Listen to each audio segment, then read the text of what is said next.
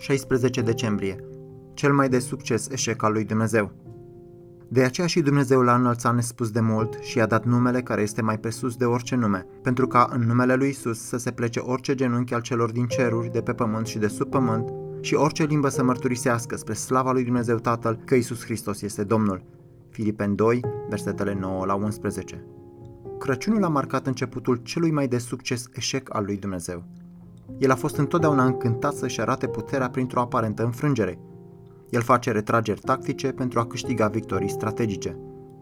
În Vechiul Testament, Iosif, unul dintre cei 12 fii ai lui Iacov, a primit promisiunea gloriei și a puterii în visul său.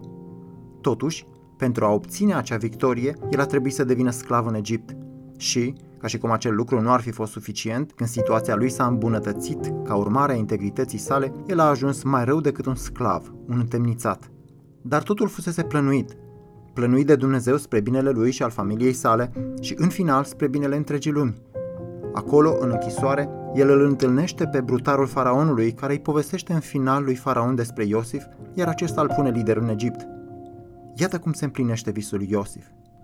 Frații lui s-au plecat înaintea sa, iar el i-a salvat de la înfometare. Ce cale improbabilă către glorie! Dar aceasta este calea lui Dumnezeu chiar pentru fiul său. El s-a golit de sine și a luat chip de rob. El a fost întemnițat și a fost chiar executat. Dar, asemenea lui Iosif, Isus și-a păstrat integritatea. Citez, de aceea și Dumnezeu l-a înălțat nespus de mult și a dat numele care este mai presus de orice nume, pentru ca în numele lui Isus să se plece orice genunchi. Filipeni 2, versetele 9 și 10. Iată calea lui Dumnezeu și pentru noi. Nouă ni se promite glorie dacă vom suferi împreună cu El, așa cum se spune în Romani 8 cu 17. Calea în sus merge în jos, calea înainte este înapoi. Calea către succes trece prin eșecuri rânduite divin. Ele vor arăta întotdeauna și se vor simți asemenea eșecului, dar dacă Iosif și Isus ne învață vreun lucru de acest Crăciun, ceea ce ei ne învață este aceasta.